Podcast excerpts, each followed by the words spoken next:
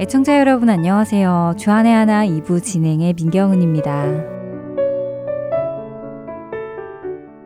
학창 시절 저는 부모님으로부터 학생이 공부를 해야지 하는 말씀을 참 많이 들었습니다.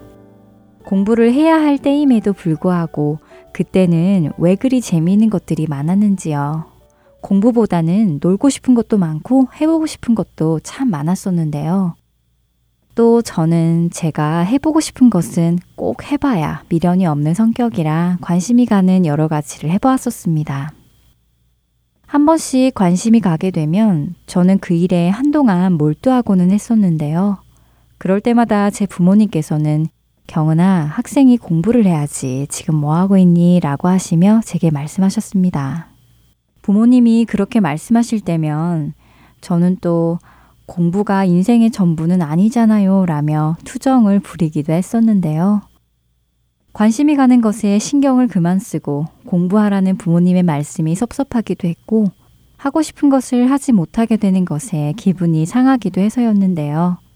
하지만 지금 생각하면 그때 부모님께서 그렇게 제가 해야 할 일을 다시금 깨닫게 해주신 것이 참 감사하다는 생각이 듭니다. 먼저 찬양 함께 들으신 후에 말씀 계속 나누도록 하겠습니다.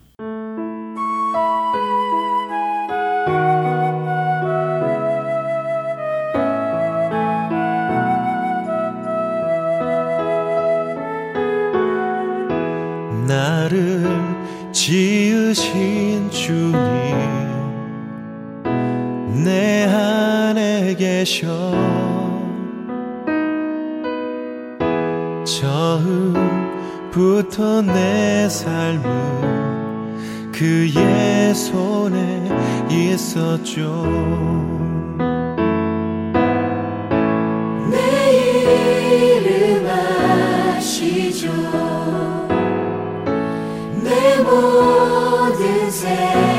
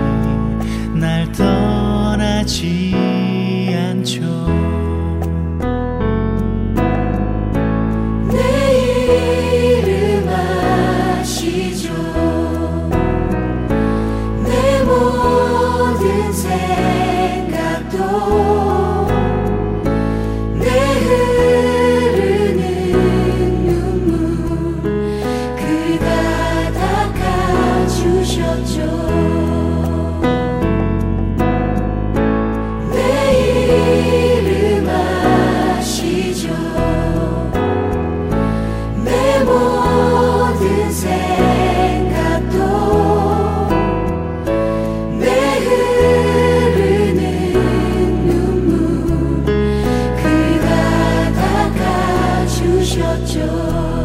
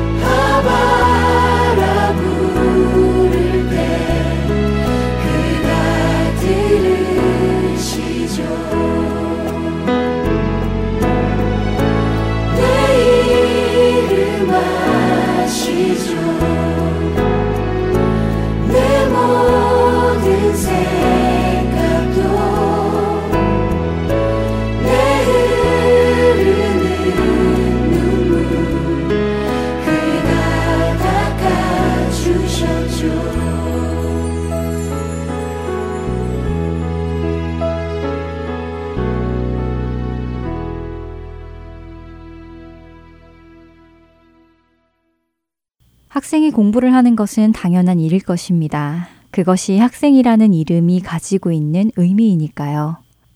마찬가지로 직장인은 직장을 나가야 하는 것이 당연한 것이고 장사를 하시는 분들은 장사하시는 일이 당연한 일이겠지요. 부모님은 자녀를 양육하며 가정을 돌보는 것이 당연한 일이고요. 사역자는 사역을 하는 것이 당연한 일일 것입니다. 이처럼 각 사람은 각자에게 주어진 역할을 감당해야 할 것입니다. 그리고 그렇게 그 역할을 감당하는 것이 당연한 일일 테고요. 그런데 우리가 그 역할을 잘 감당하지 못한다면 어떨까요? 배우고 공부해야 하는 학생이 놀기만 한다면 지적을 받을 것입니다. 일을 해야 하는 직장인이 직장을 가지 않고 있는다면 지적을 받을 일이겠지요. 부모님은 자녀와 가정을 돌보지 않고 다른 것에만 몰두를 한다면 지적받을 일일 것입니다. 예수님께서 제자 중 한 명인 세리 마태를 부르시는 장면 혹시 기억하시나요? 마가복음 2장 14절에 그 장면이 이렇게 기록되어 있습니다. 또 지나가시다가 알페오의 아들 레위가 세관에 앉아 있는 것을 보시고 그에게 이르시되 나를 따르라 하시니 일어나 따르니라. 마태의 다른 이름은 레위입니다. 마가복음과 누가복음은 마태를 레위라 칭하지요. 이 구절을 우리가 한글 성경 그대로 읽으면 예수님께서 알페오의 아들 레위라는 사람을 제자로 부르셨다는 것 정도로만 끝날 수 있습니다. 하지만 우리가 성경 말씀의 뒷배경을 알고 이 구절을 읽으면 참 흥미로운 해석을 할 수 있는데요. 레위란 히브리어로 연합하다 라는 의미를 가지고 있다고 합니다. 그리고 우리가 알듯이 레위 지파는 하나님을 섬기는 일을 담당하는 지파였지요. 성경학자들에 따르면 마태는 레위 지파의 후손인 알페오의 아들로 그 역시 레위 지파였다고 하는데요. 그가 지금 세관에 앉아 있는 것입니다. 예수님 당시의 세리와 세관에 대해서는 여러분들도 이미 알고 계실 텐데요. 같은 민족 유대인들에게 세금을 거두어서 로마에게 바치는 일을 하던 것이 세리의 역할이었습니다. 그리고 그런 일을 하며 세리들은 상당한 재산을 얻었습니다. 유대인들은 자기 민족을 상대로 세금을 거두어 로마에게 바치며 자신의 이익을 챙기는 세리를 죄인으로 칭했지요. 세상과 연합한 자로 여겼습니다. 이런 배경을 생각하고 예수님께서 마태를 부르시는 장면을 다시 읽어보면 참 재미있는 해석이 나오는데요. 하나님의 성전에서 하나님을 섬기며 사람과 하나님을 연합하게 하는 사제의 역할을 감당하는 레위 지파. 그 레위 지파의 후손 레위가 그 이름답게 하나님과 사람을 연합하게 하는 일은 하지 않고 세상과 연합하여 다른 일을 하고 있는 것을 보시고 예수님께서는 이렇게 말씀하십니다. 나를 따르라 라고요. 예수님의 그 말씀은 마치 너는 여기서 이러고 있을 사람이 아니야. 너의 이름답게 살아야 하지 않겠니? 일어나서 나를 따르라 하시는 것처럼 들립니다.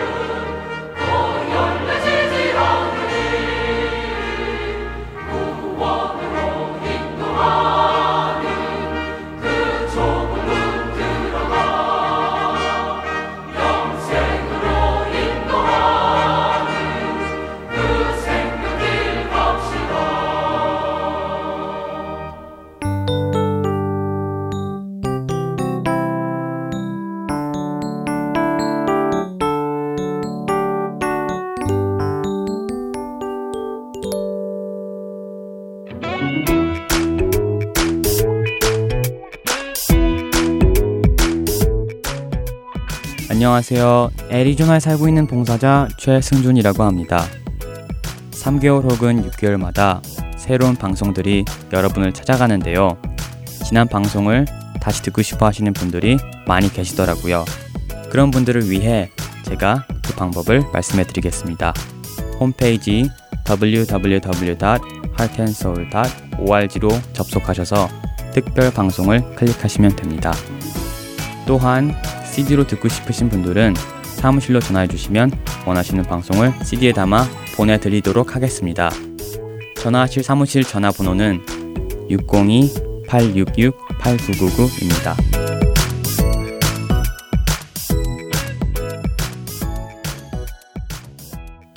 계속해서 김민석 아나운서가 낭독해드리는 오스왈드 챔버스의 주님은 나의 최고봉으로 이어집니다.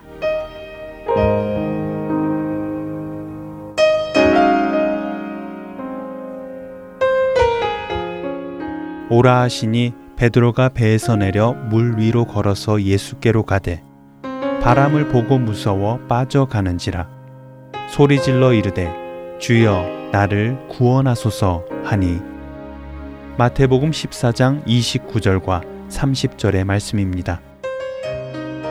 바람이 실제로 사납게 몰아치고 있었습니다.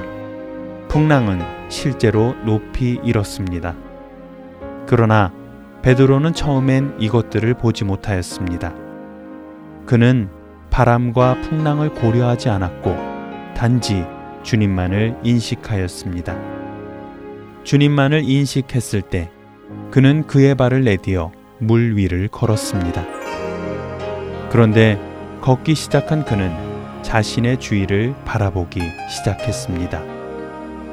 그리고 그 순간 당장에 물 속에 빠져 들어갔습니다. 사실 예수님은 베드로로 하여금 파도 위에서뿐만 아니라 파도 밑에서도 걷도록 하실 수 있는 분이셨습니다. 베드로가 주님만을 의식하고 있었다면 말입니다. 그러나 예수님을 인식하지 않는다면 둘 다 불가능한 것입니다. 어떤 문제를 당하면 우리는 당장 하나님께 나아갑니다. 그러나 자신에 관한 여러 가지 형편을 고려하게 되면서 침몰합니다. 만일 여러분이 주님만 인식하고 있다면 주께서 여러분을 어떤 상황으로 이끌고 가시던 아무런 상관이 없습니다.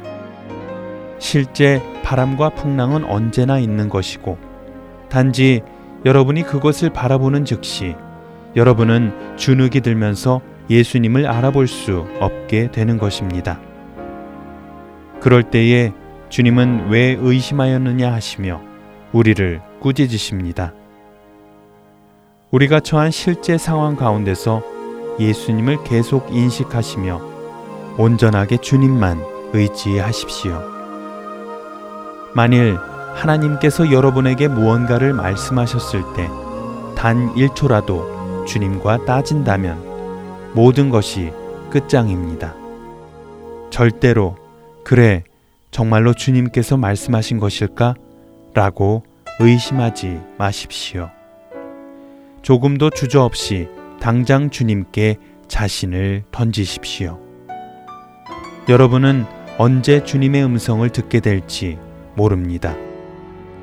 그러나 아무리 미세한 음성이라도 주님의 음성으로 깨달아진다면 주저없이 죽게 던지십시오. 이렇게 모든 것을 믿고 완전히 죽게 맡기는 것만이 주님을 인정하는 것입니다. 주저없이 주님께 맡길 때 여러분은 주의 음성을 더욱 분명하게 깨닫게 될 것입니다.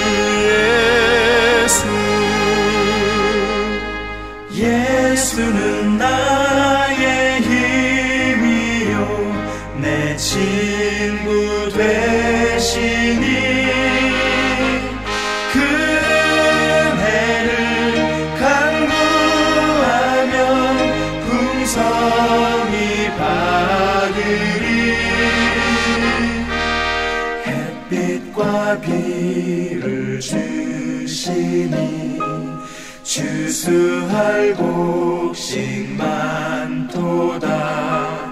귀한 열매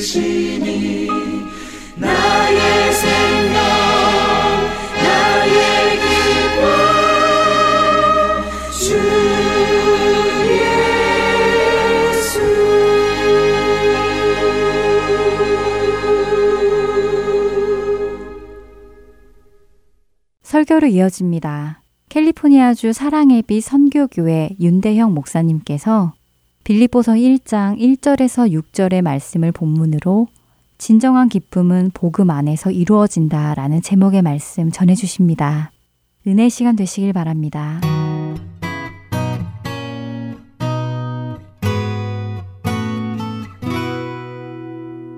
어, 여러분, 여러분의 행복 지수는 어떠십니까? 여러분, 요즘에 어떠세요? 기쁘세요? 예, 두 분 이해하시고. 어떠십니까? 슬프십니까? 아니면 여러분, 기쁠 거리를 지금 찾고 다니십니까? 무엇이 기쁠까? 아, 기뻐할 만한 일이 없을까? 여러분 혹시 애타게 찾고 있지는 않습니까? 이 기쁨이란 단어의 사전적인 용어는 이렇습니다. 욕구가 충족되었을 때의 그 마음의 상태. 그러니까 나의 욕구가 완전히 채워졌을 때 이 마음에 찾아오는 이 즐거운 마음, 이것을 사전적으로 기쁨이라고 말합니다. 내 욕구가 채워질 때입니다. 그래서 기쁨은요, 많은 경우 상대적입니다. 내 욕구가 채워지지 않으면 기쁘지 않다는 것이죠. 그래서 간혹 아내와 남편 대화 가운데 아내가 남편에게 남편이 아내에게 이 기쁨을 강요할 때가 있습니다. 기쁘지 않아? 예. 네. 이럴 때가 있죠. 나는 하나도 안 기쁜데 안 기쁘다고 얘기하면은 큰일 날 것 같아서 그래 네가 기쁘면 내가 기쁜 거지라고 이 대화를 할 때가 있습니다. 참 많이 상대적입니다. 어, 기쁨의 조건이 다 다르죠. 어, 저도 언제가 제일 마음의 평강과 기쁨이 있냐면 주일 사역을 다 마치고 나서 저녁 식사를 다 하고 이제 어, 침상에 누울 때 예, 보람찬 하루의 일을 끝마치면서 모든 것을 다 끝나고 주일 저녁 그 시간 저한테는 참 평안하고 기쁨의 시간입니다. 근데 우리 이민자의 삶을 살아가는 성도님들은 그 주일 저녁의 그 시간이 가장 고달픈 시간이 될 수도 있을 거예요. 내가 자고 일어나면 금요일이었으면 좋겠다. 왜 이렇게 주일은 빨리 지나가는 거야?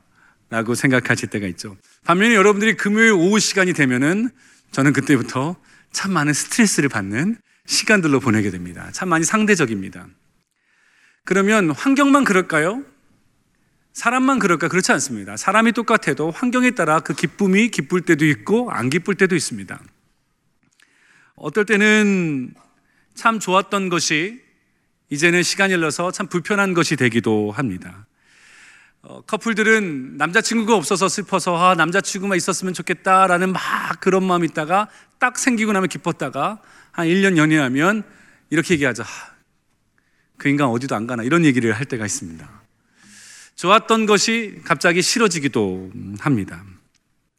어, 가족 간에도 경제적으로 힘들고 없을 때는 아, 좀 넉넉했으면 좋겠다라고 얼마나 기쁠까 하지만 막상 경제적으로 넉넉해지면 이런 얘기를 하죠. 아, 우리가 없을 때가 더 행복했던 것 같아. 환경에 따라서 사람은 똑같지만 이 기쁨의 요소가 의미가 달라지기도 합니다. 그러면 기쁨은 늘 상대적인 걸까요? 이 상대적인 기쁨이 있다는 말은 절대적인 기쁨도 있다는 것입니다. 그럼 우리가 느껴야 되는, 누려야 되는 이 절대적인 기쁨은 무엇일까요? 우리가 계속해서 빌립보서의 말씀을 하나 한 구절씩 한 구절씩 나누면서 여러분들과 함께 진정한 절대적인 기쁨이 무엇인지를 사도 바울이 간증한 이야기들을 함께 나눠보기를 원합니다. 이 빌립보서를 기록한 사도 바울은요, 이 빌립보서를 기쁨, 그래서 기쁨의 서신이라고 말하는데, 짧은 네 구절의 말씀에 무려 기쁘다, 기뻐하라 라는 말씀을 16번이나 기록하고 있습니다. 기쁨을 전하고 있고, 기뻐하라고 명령하고 있습니다. 그러면 이 빌립보서를 기록했던 이 사도 바울의 환경이 기쁨을 누릴 수밖에 없고 기쁨을 전할 수밖에 없는 환경이었나? 그렇지 않았습니다. 기뻐할 수 없는 환경에서 그는 기쁘다고 말하고 있고 사람들이 안 됐다라고 말하는 환경 가운데서 너희가 함께 기뻐하자라고 말하고 있습니다. 이 빌립보서는 옥중서신입니다. 감옥에서 쓰여진 편지입니다. 억울함과 속상함과 답답함과 후회가 가득한 현장 가운데서 쓰여진 편지입니다. 모든 것이 올스탑 되어버린 감옥에서 기쁨이 없는 곳에서 기쁘다고 말하고 기뻐하라고 전하고 있습니다.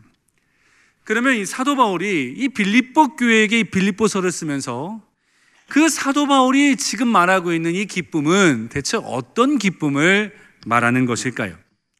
오늘 1절의 말씀에서 그 첫 번째 이유를 우리가 찾을 수 있습니다. 1절 말씀 제가 읽어볼게요. 그리스도 예수의 종된 바울과 디모데는 그리스도 예수 안에서 빌립보에 사는 모든 성도들과 또한 감독들과 집사들에게 편지하노니 사도 바울은 이 편지를 빌립보에 거하고 있는 감독과 성도들과 집사들에게 쓰고 있다라고 말하고 있습니다. 그런데 지금 어떤 상태냐면 이렇게 말합니다. 그리스도의 예수의 종된 바울과 디모데는 그리스도 예수 안에서 그리스도 예수 안에 있는 너희들에게 그리스도 예수 안에 있는 내가 편지를 쓴다라고 말하고 있습니다. 뭘 제일 첫 번째 전제로 얘기하고 있냐면 그리스도 예수 안에 있는 내가 그리스도 예수 안에 있는 빌립보 성도들에게 그리스도 예수 안에서 지금 이 서신서를 쓰고 있다라고 말합니다. 지금 바울이 말하는 그 기쁨의 이유는 제일 첫 번째는 우리가 그리스도 예수 안에 있음에 대한 기쁨을 전하고 있습니다. 여러분, 그러면 그리스도 예수 안에 있는 그 기쁨이 우리에게 어떤 기쁨일까요? 두 가지로 얘기할 수 있는데요. 첫 번째는 우리가 그리스도 예수 안에 있으므로 우리에게 참 자유와 죄와 사슬 묶여 있었던 우리를 해방시켜 주신 기쁨이 우리에게 있다는 말씀입니다. 로마서 8장 1절은 이렇게 말해요. 그러므로 이제 그리스도 예수 안에 있는 자에게는 결코 정죄함이 없나니 이는 그리스도 예수 안에 있는 생명의 성령의 법이 죄와 사망의 법에서 너를 해방하였습니다. 그리스도 예수 안에 있기 전에는 너희들은 사망과 죄의 법이 그 안에 너희가 갇혀 있었는데 그리스도 예수 안에 있으므로 생명과 성령의 법이 너희를 모든 죄책감과 정죄감에서 자유케 했다는 거예요. 마귀가 주는 정죄감이 더 이상 우리에게 없습니다. 영적인 죽음의 터널로 들어가게 만드는 묻고 있는 사슬들이 우리 안에 역사하지 못합니다. 예수 안에 우리가 있기에 생명의 성령의 법이 우리를 다스립니다. 더 이상 죄와 사망의 법은 우리 삶에서 힘을 잃어버렸습니다. 죄의 슬픔과 고통의 눈물은 우리와 상관없게 되었습니다. 우리는 해방케 되었습니다. 우리는 자유케 되었습니다. 더 이상 죄책감과 정죄감이 없습니다. 이 기쁨이 우리에게 있다라고 선포하고 있습니다. 우리는요, 내가 뭐 조금 어려운 일을 겪거나 힘들면 내가 잘못해서 그런 거 아닌가라는 늘 불안함을 가지고 삽니다. 몸이 아프면 사업이 잘 안 되면 문제가 생기면 아, 내가 잘못해서 그래. 내가 잘못해서 그래. 다 이거 내가 잘못해서 그런 거야. 여러분 이것이 우리를 살피는 경건함에 유익할 수 있지만 이게 심어지면 율법주의로 들어갑니다. 내가 뭘 못했기 때문에 벌 받는 거고 내가 뭘 잘했기 때문에 은혜를 받는 거야. 이것은 전형적인 율법주의자의 모습입니다. 여러분 우리가 아무리 신앙생활 잘해도 어려움을 겪을 때가 있고 내가 하나님과 멀어져도 우리 삶의 일이 잘 풀릴 때도 우리 안에 있는 것을 보게 됩니다. 이 생각이 심해지면요 어떻게 되냐면요 내가 잘못해서 이런 어려움을 겪지라고 했던 그 신앙이 계속 골이 깊어지면 이렇게 갑니다. 내가 잘못한 게 뭘 그렇게 대체 잘못했다고 하나님은 나에게 이렇게 하시는가? 내가 잘못한 게 그거 하나 잘못했다고 이런 법이 어딨어? 라고 모든 이유와 탓을 누구에게 돌려요? 하나님께 돌리는 삶으로 산다는 거예요. 그러니까 늘 자유함이 없습니다. 신앙생활이 즐겁지 않은 거예요.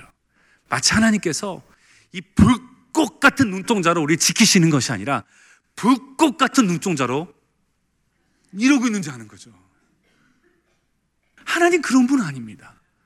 하나님은 우리를 자유케 하시고 그리스도 안에서 은혜를 누리게 하시며 평강 가운데 이해하시며 품어주시며 안아주시는 그 사랑 가운데 우리가 거하고 있음을 믿습니다.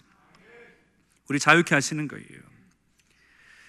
첫 번째로 그리스도 안에 있는 그 해방과 자유가 있습니다. 두 번째는요, 그리스도 예수 안에 있기 때문에 우리가 기뻐하는 것은 어떤 환경과 어떤 상황을 만나도 우리에게 이길 수 있는 승리의 확신을 주신다는 것이에요. 여러분, 그리스도 안에 있으면 어려움은 없어 라는 우리 착각을 갖고 있어요. 그 내가 어려움을 겪으면 그리스도 밖에 있기 때문이야 라고 생각을 합니다. 믿는 자나 믿지 않는 자나 우리의 인생에 희노애락과 같은 일들이 늘 펼쳐집니다. 야곱은요, 하나님과 동행했던 인생이고 하나님의 축복권을 받았던 인생인데 그가 그 인생의 마지막에 뭐라고 설명하는지 아십니까? 당신은 누구십니까? 라고 그 요셉이 애굽의 총리가 됐잖아요. 물어볼 때 그 아버지 야곱이 이렇게 말합니다. 내가 험악한 나그네 인생을 살았습니다. 그게 자기 인생이었어요. 내 인생이 참 험악한 나그네 인생이었습니다. 야곱의 인생이 하나님 은혜 안에 있었지만 스스로 표현하기를 험악한 나그네와 같은 인생을 살았습니다라고 말합니다. 힘들었다는 거예요. 태어날 때부터 어미 뱃속에서부터 에서 형과의 경쟁이 있었습니다. 어머니의 편애로 가정에 불화가 있었고 아버지를 속이고 형을 두려워 하란 땅으로 고향을 버리고 떠나야 됐습니다. 20년 동안 라반의 삼촌의 집에 있으면서 노동 착취를 당했고 두 아내의 시기와 질투로 시달려야 됐습니다. 세겜에서는 딸 디나를 그 세겜 땅에 있는 거하는 사람들에게 어려움을 겪어야 됐고 또 자녀들의 불화로 사랑하는 요셉을 잃어야 됐습니다. 그러나 야곱의 인생은 하나님이 없는 인생이라고 말하지 않습니다. 어려움이 있었습니다. 사도 바울도 다메섹에서 예수를 만나고 나서 그가 복음을 전할 때에 감옥에 갇히고 매를 맞고 욕을 먹고 죽을 고비를 여러 번 여러 번 넘겼습니다. 그럼에도 이 신앙의 인생의 길에 우리가 기뻐하다라고 말할 수 있는 그 이유는 뭘까요? 이런 저런 어려움과 힘든 일이 있다 할지라도 그 모든 것이 그리스도 안에 있다라는 그 믿음의 확신이 있다는 거예요. 여러분, 우리가 문제 안에 갇혀 있어도요, 그 문제가 하나님 안에 있는 문제라는 거예요. 우리를 가둬둔 여러 가지 힘듦이 있어도 그 모든 것이 하나님의 그리스도 이름 안에 있는 거라는 거예요. 그렇기 때문에 우리는 뭘 고백할 수 있냐면 사도 바울이 말하는 것처럼 로마서 8장 35절과 37절과 38절에 말하는 것처럼 누가 우리를 그리스도의 사랑에서 끊으리요 환란과 공고나 박해나 기근이나 적신이나 위험이나 칼이라 내가 확신하노니 사망이나 생명이나 천사들이나 권세자들이나 현재일이나 장래일이나 능력이나 높음이나 기쁨이나 어떤 피조물이라도 우리를 우리 주 그리스도 예수 안에 있는 하나님의 사랑에서 끊을 수 없으리라. 어려움이 있다는 거예요. 환란이 있고 공고가 있다는 것입니다. 그러나 그것이 우리를 가둬두는 것이 아니라 그리스도 은혜 안에 우리가 있다는 것입니다. 이것을 알아야 되는 거예요. 집회에 가서 말씀을 전하고 또 저녁에 기도 사역을 하게 되면 목회자가 설교를 할 때 나눠주는 또 증거하는 하나님의 메시지는 하나님이 당신을 사랑하시고 당신은 하나님의 존귀한 자이고 당신의 인생이 하나님의 손에 있습니다. 하나님이 당신을 다스리고 계십니다. 이 메시지를 더 강하게 전달하게 됩니다. 기도를 할 때에도 우리가 그런 기도를 해드려요. 그런데요, 이 단어가 내가 주님 안에 있다는 이 단어가 모르지 않은 단어인데, 모르지 않은. 근데 그때 들으면, 그렇게 기도를 받으면 얼굴이 바뀌어요. 아, 내가 주님 안에 있지. 그치, 내가 하나님께 속했지. 내가 하나님의 능력의 손 안에 있지. 이것을 깨달을 때, 성령께서 깨닫게 하실 때요. 내 모든 슬픔과 아픔을 완전히 떠나가게 하시고, 기쁨과 평강으로 거하게 하신 은혜가 임하더라고요. 모르지 않았습니다. 모르지 않아요. 아는데 뭐예요? 내가 그것을 누리지 못하는 거예요. 오늘 빌립보서 1장 2절의 말씀에 이렇게 말합니다. 하나님 우리 아버지 주 예수 그리스도로부터 은혜와 평강이 너희에게 있을지어다. 우리가 그리스도 예수 안에 있기에 우리에게 뭐가 임해요? 하나님의 은혜와 평강이 우리 가운데 허락되어진다는 거예요. 달라스 신학교의 하우즈 핸드릭스는 이 은혜와 평강을 이렇게 얘기합니다. 은혜는 샘과 같고 평강은 그 샘이 흐르는 물과 같다. 우리가 예수 그리스도 은혜 안에 있을 때 은혜의 샘 가운데 거하고 흐르는 평강 가운데 우리가 살기 살기 시작합니다. 그 사도 바울은요 복음을 전하다가 감옥에 갇혔을 때 옥중 서신에서 빌레몬서 이런 옥중 서신에서요 뭐라고 말하냐면 그리스도에게 갇힌 바된나 바울은 감옥에 갇혀 있는데요. 사람들은 사도 바울이 감옥에 갇혔지 이제 어떻게 하는데요? 사도 바울은 역전으로 얘기합니다. 감옥에 갇혔다고 말하지 마라. 나는 그리스도에게 갇힌 자 된 바울이다.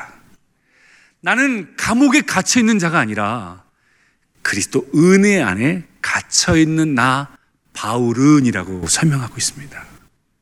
여러분, 여러분의 인생에 많은 어려움이 있지만 우리는 그 어려움에 갇혀 있는 인생이 아닙니다. 그 더 넓은 하나님의 은혜 안에 있는 자들이라는 거예요. 우리 인생에 생긴 여러 가지 어려움에 힘든 일들도 우리가 이길 수 있는 믿음을 가질 수 있는 이유는 그것이 우리를 가두지 못하고 하나님의 은혜가 우리를 가둔다는 거예요. 그 은혜 안에 있다는 거예요. 우리가 잘 아는 뇌성마비 우리 시인인 송명희 시인이 그분의 인생은 의사의 실수로 의사가 아이를 꺼낼 때 그 의료 도구가 그 어린아이의 소뇌를 이렇게 상하게 해가지고 어, 태어나면서 이제 후천적인 거겠죠. 후천적인 뇌성마비 장애우가 됩니다. 17살에까지 예수를 만나기 전까지 그의 고백은 이랬다고 합니다. 제가 읽어볼게요. 나는 어머니가 미웠다. 어머니가 미웠다. 그리고 하나님이 원망스러웠다.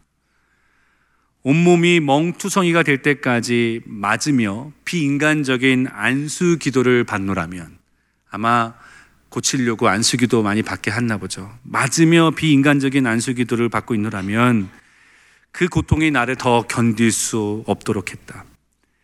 나를 이렇게 만들어 놓고 나타나지도 않고 뭔가 해주지도 못하는 하나님을 향해 불신과 원망으로 나는 반항했다. 한없이 외로웠고 답답함에 가슴이 터질 것 같았다. 자살하려고 했다. 무조건 반항이었고 무조건 원망이었다. 그 다음 말이 더 애잔합니다. 몸이 힘드니까요. 뇌성마비니까. 이럴 바에야 내가 미치고 싶었으나 미치지 않는 것이 더 고통이었다. 생각은 정상인이거든요. 오히려 몸이 이러면 미치면 괜찮을 텐데 미치지 않는 것이 이것을 그대로 느껴야 되는 것이 나에게 큰 고통이었다 말합니다. 이분은 뇌성마비 장애우기 때문에 말 한마디 할 때 여러분 어느 정도 에너지 쓰는지 아십니까? 우리가 100m를 전력으로 뛸 때 막 뛰는 힘 있잖아요. 이 에너지를 써야만 말 한마디를 하는 분들이 이 뇌성마비 장애입니다. 온몸의 사지가 다 비틀어져야만 말을 할 수 있고 표현할 수 있습니다. 연약한 몸에 갇혀 있어서 아무것도 할 수 없는 분이 송명희 시인이었어요. 근데 그분이요, 찬송시를 지었죠. 어떤 찬송지 여러분 다 아시잖아요. 나라는 시를 지었는데 그 고백이 이렇습니다. 나 가진 재물 없으나, 나 가진 능력 없으나, 나 지식 없으나, 건강 없으나, 나 남이 못 본 것을 보았고, 나 남이 받지 못한 사랑 받았고, 나 남이 듣지 못한 음성 들었고, 나 남이 모르는 것 깨달았네. 근데 그 다음 가사에 공평하신 하나님을 적는데 못 적겠더래요. 성령께 지혜를 주셔가지고 그 다음 가사 공평하신 하나님을 적어야 되는데 적을 수가 없더래요. 인생을 생각해 보니까 하나도 공평하지 않는 거예요. 하나님께서 적어라. 못 적습니다, 하나님. 그가 믿음으로 적었대요. 적었더니 그것이 그의 인생의 진정한 고백이 되었대요.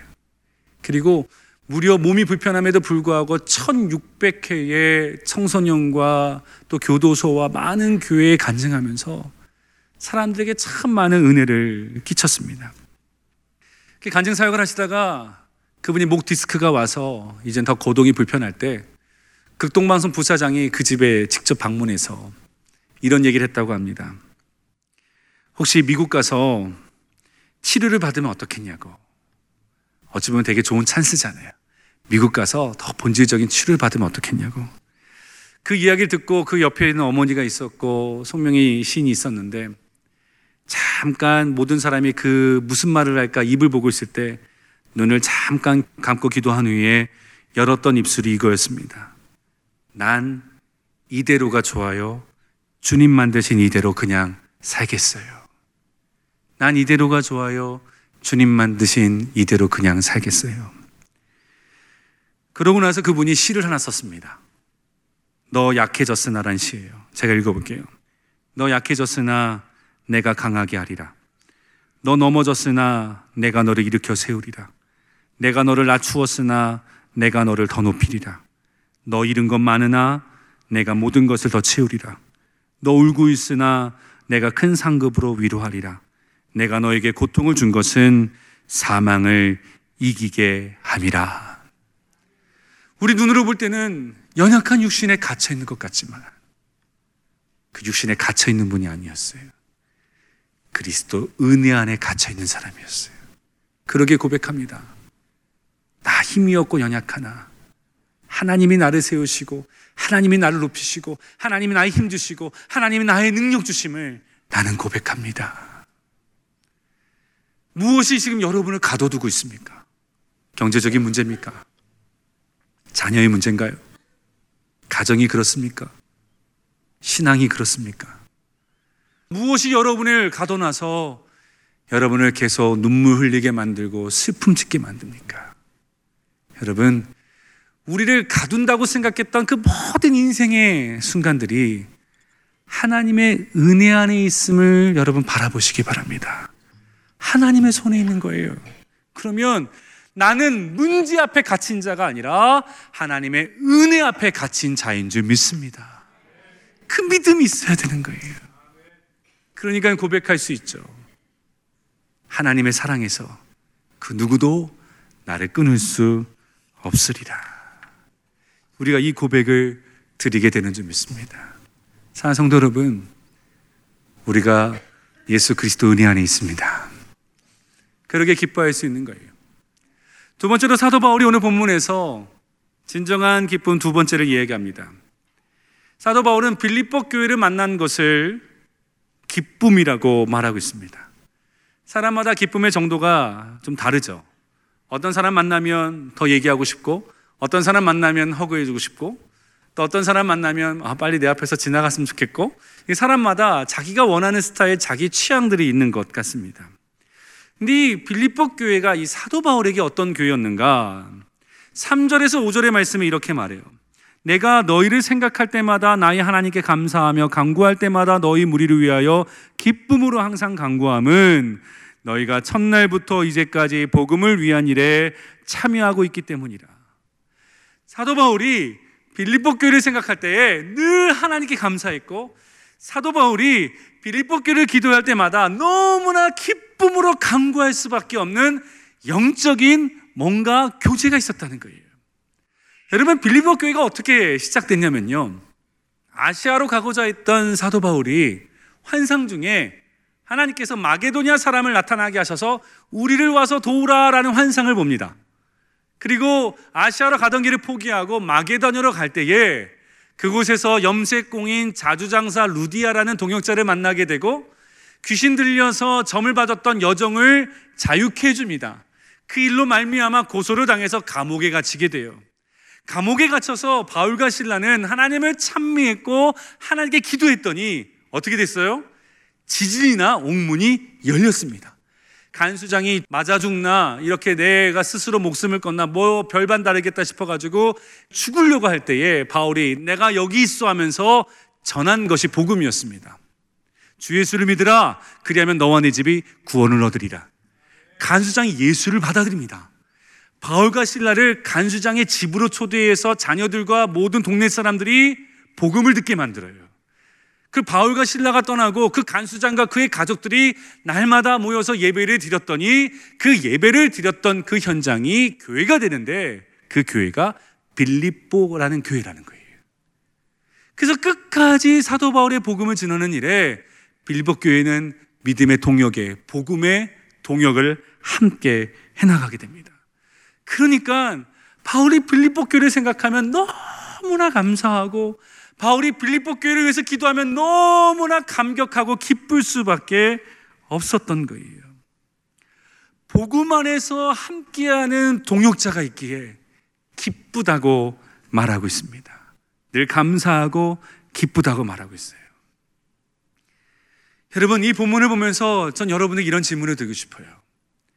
여러분 신앙생활 하면서 이 복음으로 말미암아 감사하고 복음의 독용으로 말미암아 기도할 때마다 감격이 되고 기쁨이 되는 그런 믿음의 교제를 여러분 하고 계십니까?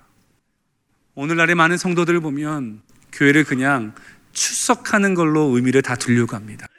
그냥 교회를 와준 거예요. 그냥 함께 믿음의 교제하기를 싫어합니다. 그냥 와서 예배 드리는 게 끝입니다. 공동체라는 것이 없습니다. 교회인 성도를 생각할 때마다 감사가 없고 누구를 위해서 기도할 제목도 없고 그러니 기뻐할 만한 강구도 없습니다. 그냥 나 하나 신앙생활하기 바쁜 모습들이 오늘날의 신앙생활의 모습인 것 같아요. 사회의 영성이 교회 안에 들어옵니다. 요즘에 혼밥이라고 그러죠. 혼자 밥 먹는 사람들. 신앙은 절대 혼자 신앙생활 하는 게 아닙니다. 함께 하는 거예요. 히브리서 말씀이 이렇게 말합니다. 모이기를 패하는 어떤 사람들의 습관과 같이 하지 말고 오직 늘 권하여서 그날이 가까움이 이를수록 더 모이기에 힘써라. 라고 말하고 있습니다. 여러분 진정한 기쁨은 우리가 복음 안에서 만나는 교제가 있을 때 기쁜 거예요. 신앙생활 하시는 분들 보면 예배가 기쁘고 신앙생활 즐거워하는 분들 특징이 보면 예배가 즐거울 뿐만 아니라 예배를 끝나고 나면 정말 믿음의 동역자들과의 생명의 나눔이 있어요.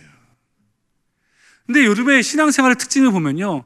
뭔가 영적으로 기복이 있으면 이 기복의 이 회복을 교회를 바꿈을 통해서 해결하려고 하는 거예요. 그렇지 않습니다, 여러분.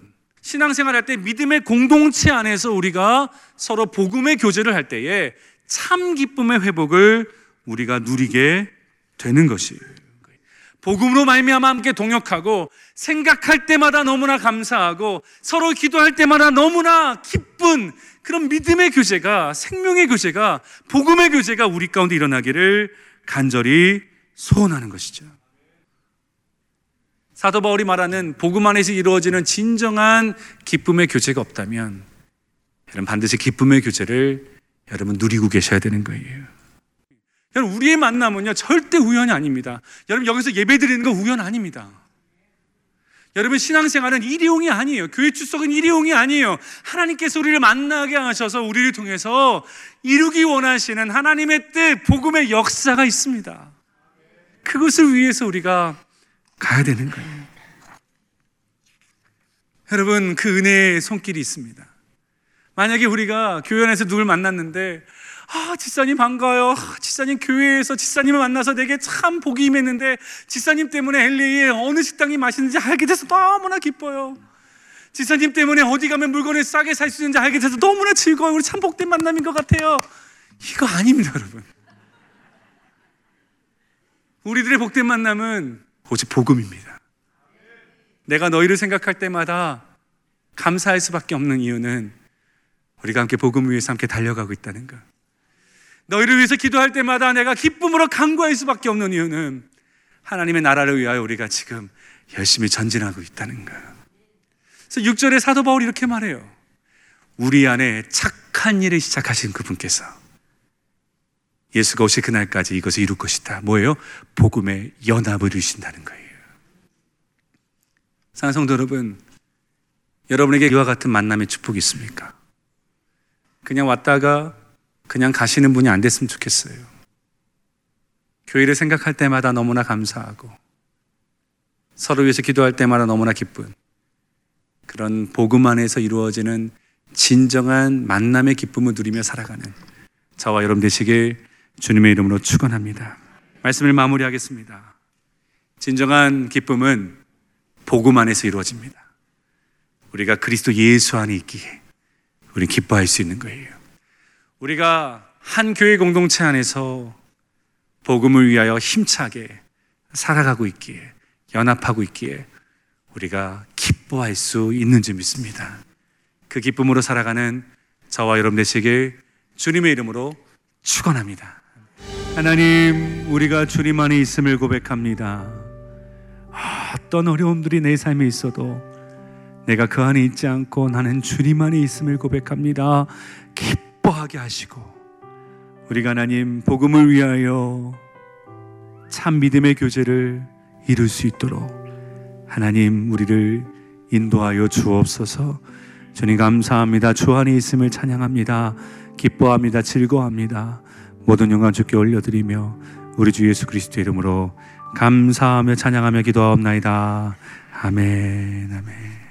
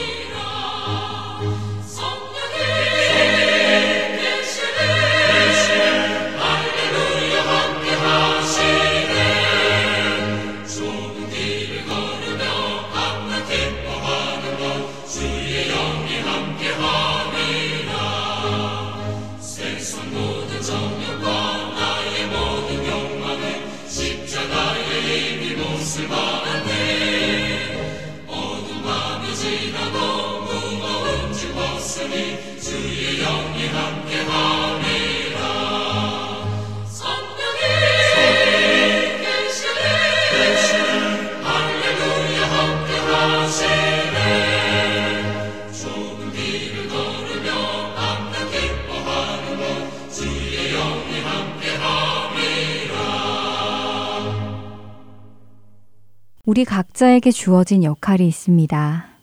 학생, 남편, 아내, 부모, 직장인, 사역자. 각자에게 서로 다른 역할의 이름이 주어졌지요. 우리는 그 이름에 맞게 생활해야 할 것입니다. 그런데 우리에게 이렇게 서로 다른 역할의 이름이 주어지기도 했지만 또 동시에 여러분과 제게는 같은 역할의 이름도 주어졌습니다. 그 이름은 바로 그리스도인이라는 이름인데요. 그리스도인이란 그리스도를 따르는 사람입니다. 우리는 그리스도인이라는 그 이름답게 그리스도를 따라가는 삶을 살고 있는지요? 여러분들은 어떠신가요? 여러분께 주어진 이름, 그리스도인이라는 이름으로 그 삶을 잘 감당하고 계시는지요? 혹시 지금 그리스도인으로서 있어서는 안 될 곳에 계시거나 하지 말아야 하는 일을 하고 계시지는 않으신지요? 만일 여러분이 계시는 그곳에 오늘 예수님께서 방문하신다면 예수님께서는 여러분께 어떤 말씀을 하실 것 같으세요? 이곳에서 뭐하고 있니? 나를 따르라 라고 하신다면 안 될 것입니다. 혹시라도 그런 자리에 있다면 오늘 결단하여 다시 주님을 따르는 길로 들어서는 우리가 되기를 바랍니다. 땅이 그 위에 자주 내리는 비를 흡수하여 밭 가는 자들이 쓰기에 합당한 채소를 내면 하나님께 복을 받고 만일 가시와 엉겅퀴를 내면 버림을 당하고 저주함에 가까워 그 마지막은 불사름이 되리라. 히브리서 6장 7절과 8절의 말씀입니다. 그리스도인이라는 이름에 합당한 열매를 맺으며 살아가는 우리 모두가 되기를 간절히 소망하며 지금 이 시간 마치겠습니다. 지금까지 주안의 하나 2부 함께 해주셔서 감사드리고요. 저는 다음 시간에 뵙겠습니다. 안녕히 계세요. 예수 안에 소망이 있네 내 빛과 힘 나의 노래 환란 중에 도우시는 주 나의 견